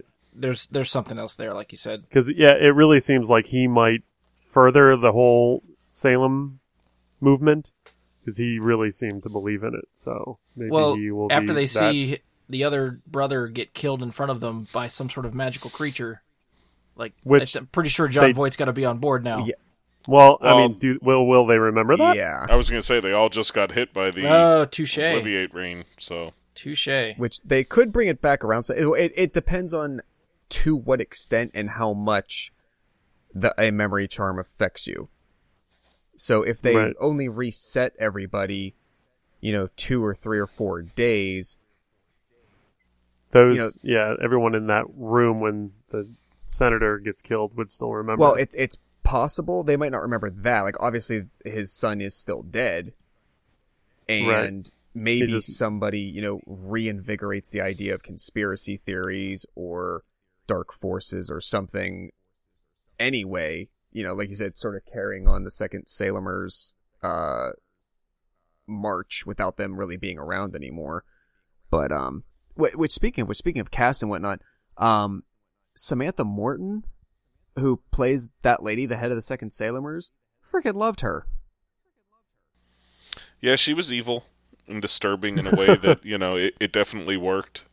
She reminded me of Umbridge. Yeah, Yeah, I can see that. Yeah. Yeah, and uh, I. I, I didn't mean- remember till afterwards. Sarah reminded me that she was one of the she was the uh, lead precog in Minority Report. That same actress. I Oh, wow. never would have figured that Uh-uh. out. I, I said I know her face, and and Sarah remembered. Um, yeah, I thought she. Yeah, because she was bald in that movie. That, well, that that's would have true. threw me. and it was like Yeah. 15 years ago now. Yeah, that too. yeah, But uh, yeah. I haven't watched that one recently, so I wouldn't have pulled that yeah, out. she was she was someone else in the cast that I, I I really enjoyed. There there was really good casting all around. Well, Speaking Yeah. of the casting, there was something I read afterwards that kind of like the only person that I wasn't thrilled with myself, and was Eddie Redmayne Really? personally. Okay. And what I read afterwards was the people they were also thinking about. Among them was Nicholas Hoult. And I looked at the role, the way Eddie Redmayne played it, and I said, you know, I think I may have enjoyed it more that way. I think I would have been able to like the character more. Because I feel like Newt came off as kind of a dick a few times. and I, I think I he's think he even supposed says to. like people don't like him, right? yeah, Yeah. He flat he, out he tells him. does. Yeah, and, and I think, you know, I I don't know, like it. I felt myself feeling mixed emotions about whether I was actually rooting for him or not at points. you know, like it, it was. I was, but it was like you know, I, I I could I could be rooting for this character more, and I just didn't feel that he had. I don't feel like Eddie Redmayne had the charisma that the character did. The, the character that was wrote, the character that, you know, with the charisma you want behind that hero, I just didn't feel was there. According to IMDb, at least, and I don't know how. Like, if if that is just as fluid as Wikipedia can be, um, J.K. had him specifically in mind to play that role. So I'm sure she carried quite a bit of weight in the casting. Yeah, I'm, I'm sure that she did. I, I just don't know. I don't know. Like I, I, I felt like there was just a certain amount of charisma missing. Now, that being said, typically with all of the Harry Potter movies, they did fantastic jobs casting the roles. So I'm gonna say that that's the way he's kind of supposed to be, and be happy with it. It just, I don't know, it didn't 100% work for me. Eh, That's all. you know, it just, I wasn't there 100% with that character. Fair enough. I, I will say that I at least I saw a complete character. Whether it was what somebody else envisioned or not is obviously subjective, but what he did bring, I saw, like I said earlier, speech patterns, uh, twitches, idiosyncrasies, body language, movement, like the way he ran, uh, the way he shuffled when he had the suitcase. He had deliberate choices for a, a complete person that he made, and I was at least happy to see that because I didn't just see Eddie Redmayne on screen. I definitely saw a character of Newt Scamander that he made. I would agree with that. I, I'm not cutting down the amount of individuality the character had, but like eh, to me, it was it's just the charisma that I felt was lacking that you need in a hero. In a side character, like i- i- if it was a a secondary role, you know, if he was in the role of Jacob, you know, or say Ron to Harry, um, I feel like it would have been a character that I fell in love with. But as a hero character, I wasn't as sold on it. Fair enough. So, this is kind of off topic, but I just realized that we're an hour and a half into this with a movie called Fantastic Beasts, Yep. and hasn't we haven't talked about any of the beasts. What did you guys true. think of the creatures? I think what Did you have a favorite? I was going to say, what's our favorite creature to go off of here? Niffler. Definitely the one. Is- I don't know the name of it. Yeah, the one that likes the, The shiny Niffler, things. Is that, yeah. yeah. I want one. Give me it Yeah. now. See, I like the Erumpent personally. that that was my favorite. I, I thought the Is that, Erumpent is that the one The- that the escaped rhinoceros that he had to looking do the mating dance for? oh yeah. Which, by the way, if you weren't aware, that is the creature that's under the ice. For anybody listening, wasn't aware that they show swimming under the ice. That is the Erumpent swimming Yeah. there. That's not some other creature that they forgot to touch on or something like that. That you felt Yeah, like, okay. why? What happened with that? No, that that is that. Um, but yeah, the Niffler was awesome. Um, and the Thunderbird, Oh, the Thunderbird was magnificent, especially when it yeah. got freed at the end there. I mean, I think if I was going to have one, that's the one I would want because I could ride it. Like the Niffler's cool, but I feel like the Niffler would just be a pain in the ass to like He have as a pet. would. You know, like that's one you're just going to be chasing around all the time. I, Just train you know, him to the- steal other people's shit, not your own shit. Yeah, but he's not going to give it to you. Oh, point taken. you know, you're going to have to catch his little ass and shake him, and But he's so cute. It's a fun little game we play. But I mean, if I ride into I don't know wherever the hell I'm going on a Thunderbird, That's a way to make an you, entrance. you know, you just exactly you just made an You're entrance. like, ah, frick, Mike So- Bradley's here. yeah, On his Thunderbird.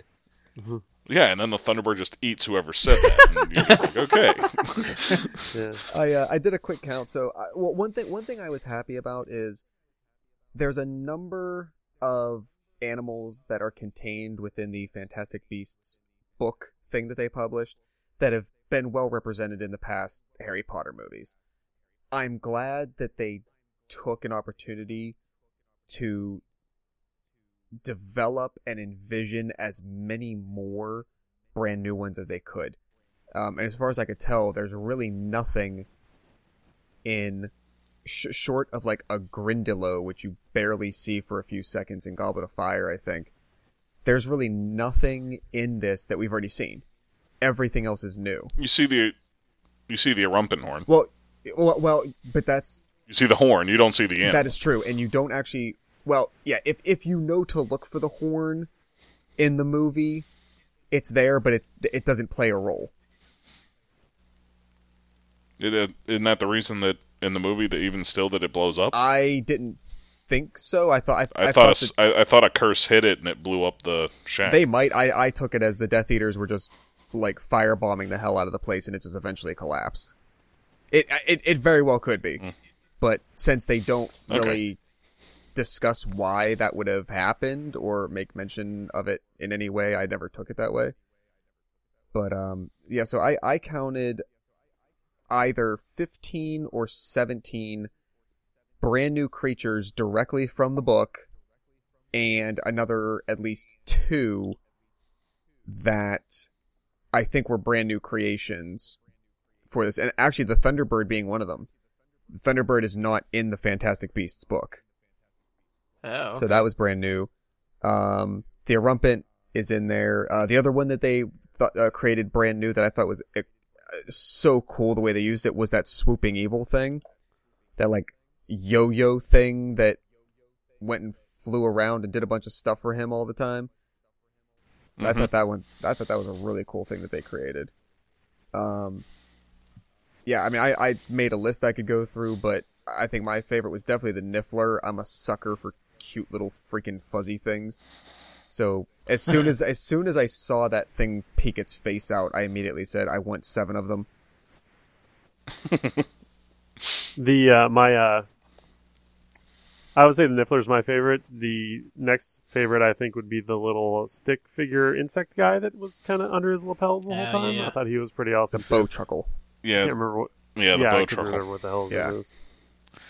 They talk about those a lot in the Harry Potter books, but you never actually see one in one of the movies. I know. I was so happy that they finally brought one. Well, many of them into this It seemed like they were pretty rare because uh, was he a goblin. goblin? Yeah, Yeah, he was like, "Oh, is that a?" Because he was like really pumped to see it. That what was the Ron hell was up with right? his? That was Really? Ron Perlman. That was Okay. Perlman, yeah. And what the hell was up with his fingers? That they curled backwards. Oh, they're like bent. way- yeah, backwards. the the other Weren't goblins at the his- bank weren't- didn't have that. Weren't those just his nails? No, if No, those were his Like the- fingers. The, top The- knuckle or two of his fingers started to bend backwards.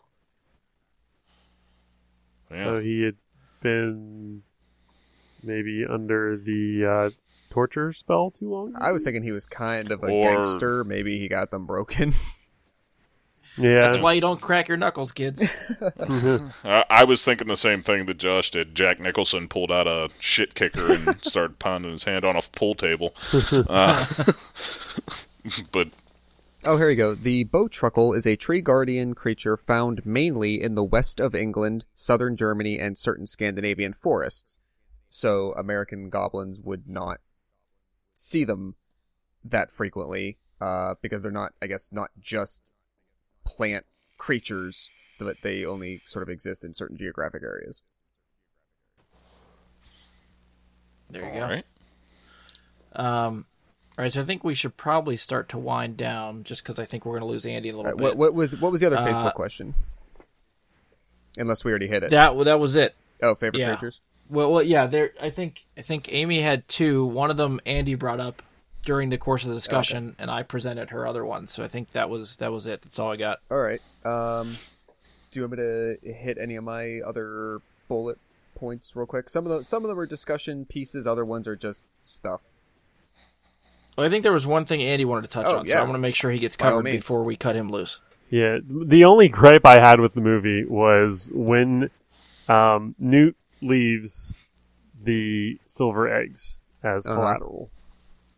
Would you need those as collateral? Couldn't you just buy the fucking store with those? Why would that be collateral? Like he could Because just they're turn that into silver? money. And well, then, I, I not not knowing what the 1927 stock market price of silver was. We don't know what the exchange rate is for silver and, eggs. Yeah, and and and like really, I mean, they seemed heavy, but I don't know how many pounds was there. Maybe it was a, a good chunk on a down payment, but maybe it wasn't enough for the whole financing. I was gonna say, I mean, even today, if you have like a hundred pound bar of silver, you aren't gonna be able to open a business in downtown Pittsburgh. like it, it, it'll get you, you know, it, you know, very low six figures, but it's not, it's not worth enough. If it was gold, yeah, that would be plenty, but silver just isn't gonna cut it.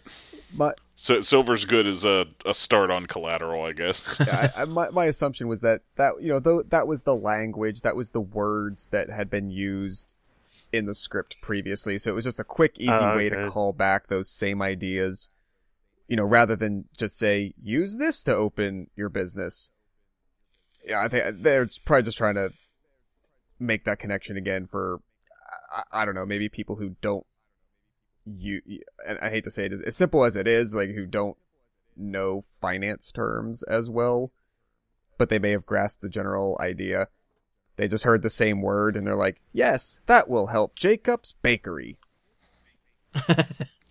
Good job, Newt.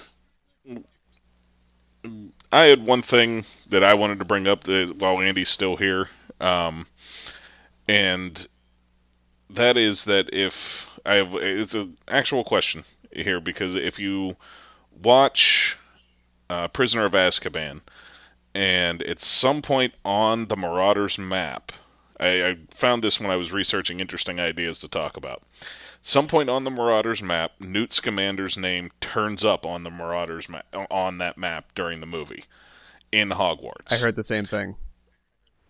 What did what did we think he's doing there at that time? I never noticed it, and I'm probably gonna watch that maybe even tonight before I go to bed, or or at least like in the next couple days to see exactly where that appears. Because I, I, the, the- Mike, did you wh- where it was referenced for you? Did it say like you know when the when the ending credits are scrolling and there's a ton of names that they appear on the map? Was it at that point, or is it like in the middle of the movie when Harry and other people are leafing through the map?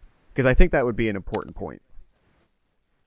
Um, it did not say. Yeah. Couldn't you just Google that? Maybe they have a time code associated with when he his name shows up. They could. Um, I will just watch the movie and report back next week. But we'll Yeah, I mean, the think whole two hours. my, my my guess would be it seems like he had uh quite the relationship with um, Dumbledore that maybe he was just visiting an old friend. or he could have been there. Yeah, he could be doing that. Um, consulting on. Well, how long does he live? Like, would he? How My- c- He was does he Yeah, live the same long as Dumbledore? he was- Or He'd be a little bit younger. Yeah, he was born. There's like I don't know if it's in the Fantastic Beasts book. There's somewhere that uh, is official that he was born in 1897.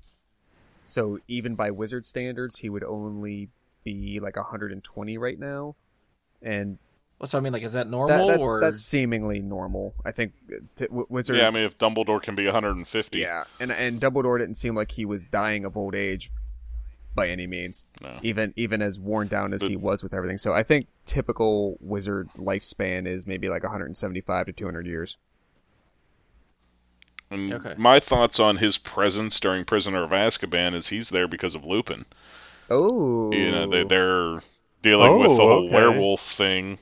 And he's looking Um, for research. Right. And I I think there, there's something in his history and Sc- Scamander's history that he is actually part of uh, some committee on werewolves, or he writes a dissertation about werewolves, something yeah, like that. He, he, he actually has a lot to do with yeah it. he was responsible for having the werewolf registration created at some Right, point in the okay. past. okay, and so- um, um, Dumbledore would have let him know that he hired Lupin because Dumbledore probably well, Dumbledore did know that he was a werewolf, so he probably Yeah. would have let Scamander know, like, hey, if you want to do research, I'm look who's at my Yeah, school. or, or he could be there Or- or in, a, possibly- in a consultation capacity. right, oh, he, he could be bringing him the, uh, Wolfsbane, what is it, Monk's Hood? Wolfsbane potion. Yeah, Wolfsbane, Monk's Hood. And, and to- or he he could have been the one that taught um, uh, Taught Snape how to make it. wow, Severus how to make it, yeah. Right. That, that, that's what I'm thinking. Is it, it, Or they just put their two heads together and came up with it or something. Yeah, It- you know, I think that's my guess would be along those lines, and I don't think we'll ever get that defined. Um, so we'll just have the pandering and guessing, but it. Uh, I I think it's just like a neat little Easter egg within it that, you know, like oh they had his character there uh, fleshed out enough in her mind at the time to include him on that map to make sure his name appeared because I don't think it was just a happy accident. Yeah, it might not have been. Uh, yeah, I, I, I will definitely watch that sometime within the next week because I got ultra curious when I saw that. Yeah, I mean, I'm the type I'll watch it, and I'm the type that halfway through the movie I'll forget to look for it, and I'll be like, ah, well, shit, I just missed it or something. You know, like I'll get to the end of the movie and be like, oh, I forgot to look. Yeah. Okay, I I gotta just watch get it so again. entrenched in what I'm watching. Like, oh yeah, that was a good movie. Crap. Yeah. Yeah. And I've heard a lot of people like seeing like reviews and whatnot online, people saying that um, the guy that directed Prisoner of Azkaban, they really should have just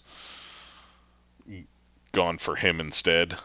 Uh, just because Yates, they, you know, and I agreed with it. A lot of the criticisms of it is that when he took over with Order of the Phoenix, he kind of took the magic out. It didn't have that same feel that the first three did, at least. As much of the whimsical. yeah, you know, like the singing something wicked this way comes, you know, Yeah. like it, it didn't have the same environment, you know, and, and I, I get that the tone of the books changed too, but they still, you still felt like you were in the wizarding world, whereas this, when Yates took over, it kind of turned a little bit. But And Mike, I want to jump off that because one of the things I wanted to bring up was that we are getting five movies total. David Yates has been confirmed to direct all five. Yeah. Are you guys excited for that prospect, or would you rather have different tastes and different directors over some of these movies? I was skeptical about it that yeah, he had done the last he had done half of the Harry Potter franchise. He did the last 4 of the 8. I will say though after what he delivered with this, I am happy to see what comes next at least.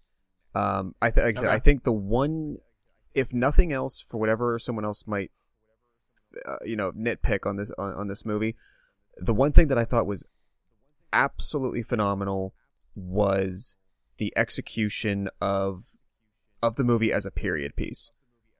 The the the costumes, as I said before, the costumes, the look of the city, the set dressing, the production design. I I I was very blown away by it, and this story happens to be taking place in that background. Um, and I thought he achieved something really great with that enough that yes, some things can go stale with uh you know having one director in charge of things for so long. But at the but at the same time they also have the I looked at the credits they have the same production designer as they did for the entire series uh Stuart Craig. So wait, the produ- they were on all eight movies. Stuart Craig was the production designer for the for all eight movies Okay, uh, okay. Steve Kloves, who did the screenplay for I think seven of the eight movies. He was on as a producer this time because J.K. actually wrote the screenplay. Uh, David Right. Heyman, who was the main principal producer on the entire first franchise, is the main principal. Th- they they kept a very good core team together. So yes, there can definitely be something to having different influences. There's also the idea of don't break something that's not don't fix something that's not broken. right. So like I said, I th- there was enough in this that I absolutely 100% loved that I I'm just waiting to see the next one. And if by like the end of part 2, part 3 things seem to be like eh, I don't know. You know, okay, I I I think I make it akin at this point I make it akin to how uh, Kevin Smith has described going to the CW to direct episodes of The Flash and Supergirl. He said, "Yeah, you're you're the director on paper, but you're also walking into a world of people who do things day in and day out and have been doing them for so long that in some regards they don't really need you to do them. yeah. I feel like He said that live today. that it like Yeah. I, I feel I feel like that's maybe where Warner Brothers is with their team. And and maybe David Yates is just you know, maybe he just works so well with that team that they figure you know, this is it. This is the group that's that's gonna do this. On the other hand, maybe all the other players are really executing everything well enough that maybe it wouldn't really matter who the director was. yeah. I like the consistency. You know, I, I think that's a important thing for the franchise um, at this point because so many times it feels like when they lose the consistency, you know, like kind of what you said, don't fix it if it ain't broke, and it, they try to, and it doesn't work. So hopefully this works out for the better. Yeah, I think yeah, I think it will be good to have David Yates do them all. I mean, the worst thing you just don't want it to become stale. So as long as he can keep things fresh and interesting somehow, we're not going to be screaming for another director just to get a change of pace or something. You know, for as much as the Transformers movies are all maligned and most people hate them, it's just they feel like the same thing over and over and over again for five movies. You don't want to feel that way with this. If they still do something different, even if it's just story different, like enough story different things I mean, and if it if it if all five movies cover what a 20 25 year time period, at least maybe the change in setting will help too. So, yeah, I think I think I'm on board with that. Right as of right now, I'm saying I'm on board. We'll see after two two or three more movies if I still feel the same way. Uh Andy, how do you feel about same director? Um, I think he did a pretty good job. I would probably be okay with it. I just hope that he doesn't um fall into like a rut where you're kind of worried about him. you know what I mean? Like, Like if by the end of movie two you're a little skeptical and then you realize, oh, he's in charge of three more. right, and you're just kind of like, oh shit balls, you know? Yeah. So, uh, because I don't know, you, you can kind of, I don't know, lose your direction. I guess if if if that happens too often. Yeah, it's just going through the motions. You're not really feeling as creative anymore. Plus, a lot of people get burnt out. That's why people Yeah. take breaks after doing franchise movies for back to back uh, times. Joss Whedon. Yeah. He did the two Avengers movies and oversaw a lot of the Marvel movies and then was was done. He he served his 3-year time, he was done. Um all right, so we're going to I think try to wind down and wrap up. Josh, did you have one or two other things you want to touch on real quick Uh, before yeah, we cut some, out? Like, fun notes of uh, the production and stuff that I put together as I was looking. Um, this is actually so. This is the second time that both, specifically Johnny Depp and Colin Farrell, have played the same character. Oh, Imaginarium of Doctor Yes. Parnassus. Following uh, Heath Ledger's death uh, a- a- in the middle of that movie, Oh, that's right. the those two, in addition to Jude Law, Uh, Jude Law took yeah. on the persona of that same character. They kind of reworked some things, and those three actors stepped into the character to to finish that film for them. So I thought that was a fun little Easter egg. Um, also, uh, going off of like we talked about, like where else could these sequels go? 1926 is also the year that Tom Riddle is born. So Ooh. by like 1942, 43 is when he is murdering his parents and he's leaving he's leaving wizard school. So he's like 19 to 20 years old at the time that uh Voldemort or I'm sorry, at the time that Grindelwald and, and Dumbledore are uh, having their battle. And he's actually what he's about 15 or 16 when he opens the Chamber of Secrets. So in the in the middle of this time frame around well in 1941, 42, 43, he's opening the Chamber of Secrets at Hogwarts, possibly inspired by the rise of Grindelwald uh, to look into his own lineage and and you know uh, attracted to the dark arts, etc. So he is already starting down that path during the story arc of this franchise. and possibly tying in with Newt because of the Acromantula. Quite possible. That is an excellent point. Uh, upcoming stuff, I would say, uh, the actress who played Tina, Katherine Waterston, and the actress who played the president, who, uh, her name is Carmen Ejogo. Uh, the president's name is Seraphina Picquery. That, that was her name. Um, they are both going to be in the upcoming, uh, Ridley Scott continuation of Alien. The next Oh, Alien cool. is called Alien Covenant. Uh, they are both going to be in that, which I thought would be fun because I enjoyed both of them very much in this movie. Um, I definitely started to tear up immediately just when the opening title opened and I heard that uh, that little movement of those couple of notes. Uh, the Harry Potter Oh, yeah. theme. hmm uh, I love the idea of the um the, the using the wands as the umbrella. Yeah, that was It neat. was That a was nice, cool. simple thing. I can't believe they didn't think of it earlier. I thought it was charming as hell, and I I, I loved that. Uh, did anyone catch this when Newt comes out of the suitcase in the Ministry of Magic in, in front of the inner the the Confederation of Wizards?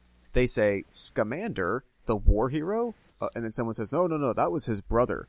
What the hell was that about? oh yeah, Now, I'm assuming that we're going to find out a little bit more about that because I didn't right get that I, reference. I, I and I don't know what war they're talking about because this is a wizard community. What what other wizarding war would they be referencing? I thought that was an interesting We- point. Are we assuming The assuming Clone that? Wars. Are, are we assuming that World War One would have no impact whatsoever on the wizarding community? I mean, I guess it's possible, but they don't really ever. Th- There's no other points in any of the stories where they talk about wizards participating in or or Well, they could be affected by, I'm sure, in some ways, but participating in. And, and maybe they do. Maybe this is an exception or something that occurs, but Maybe Well, do we assume he's a wizard, caused though? World War One. Maybe that's the reference back to what Grindelwald was doing, and when they captured him, is maybe he was the actual cause behind it. Uh, it's possible. Yeah, I mean, I, it was just it was it was. It may, maybe he assassinated the the Archduke Franz Ferdinand, uh, and yeah, I just thought it was an interesting point that it, it sounded like a throwaway line, but I'm like that that can't be the end of that. Well, do we Not- assume he's yeah. a wizard, or could it just be a soldier in the war? Like, oh, he might be a No-Maj. Uh, can you have a brother that's yeah, a No-Maj? sibling you'd have a squib. siblings Or a could do squib, it. I, I what doubt that if he was that it, it- that he would be noteworthy enough to those Uh, international for for all those gatherers. leaders. Yeah. Fair enough. Yeah. Yeah. Uh, al- Yeah, you, So, you can't drop about a- a wizard war and not touch on it exactly. so I'm looking forward to that. So I, I have a real quick uh, question before you carry on. Um, do you think Scamander maybe took a role in Hogwarts as the um, teacher of um, essentially Care what? magical um, creatures. Yeah. Uh, he might at some point later his early career after. Well, here's the thing in in the in the movie in the movie they know. say if- he's I don't expelled. remember. Um, hmm after that he goes to work. He he somehow is able to work for the ministry a little bit, and the travels that he's been on have been to. Uh, as he said, you know, make the write this book, make this manuscript, but it it's actually it's not really spelled out very well in the movie, but it is almost like work commissioned research. Okay. So even though he was expelled, and in the Fantastic Books, the Fantastic Beast book, he, they don't say he's expelled. It says after he graduated. So they changed that. But yeah, I, I guess his knowledge was recognized enough, his aptitude was recognized enough that he was able to find some kind of position in the British ministry. Um, but I think it's interesting that both he and Hagrid are expelled and both end up dealing with magical creatures. right, As if it's kind of like the plan B for people that are expelled. they just they just can't the, help uh, themselves. They they inevitably find themselves in those situations. well, well, they're So do you- still do accepted. in- Go ahead. Yeah, I was just going to say they're still accepted as part of the magic community, but they're not really a full part of it. Mhm. So they send them out to the ranch to tend the animals. Yeah. So go ahead, Andy. I'm going to predict that maybe Dumbledore asks Scamandroot Newt if he wants to be teacher of magical creatures at Hogwarts. He very well end up made yeah in do that one of in these the future. One of these sequels, yeah. I don't know. I don't. I don't know if he'll accept it. Whether or not he accepts, I'm, I'm thinking, yeah, I'm thinking at least Dumbledore is going to throw that out there. Yeah, I mean, among the accomplishments they list for his career, that's not among them. okay. But that doesn't mean they. Once again, they could change it because they changed whether he was expelled. So they can always change that to suit their wants and needs. Yeah. Uh, the the last thing I'll run through is just in case anyone wants to do their own quick googling or uh, look these up uh, on their own to get some more background on them. So this is the quick list of the creatures that I was able to find con- confirmed through other websites and through reading through the book that appear in the movie. Uh, this is just alphabetical. An ash winder, Billywig, the bowtruckle, which we talked about, the Demiguise, which was the disappearing monkey looking thing. Uh, a, a Diri crawl, D I R I C R A W L. Doxies, uh, those both appear very quickly just in the suitcase montage. Uh, the Erumpent, the, uh, rhinoceros looking thing.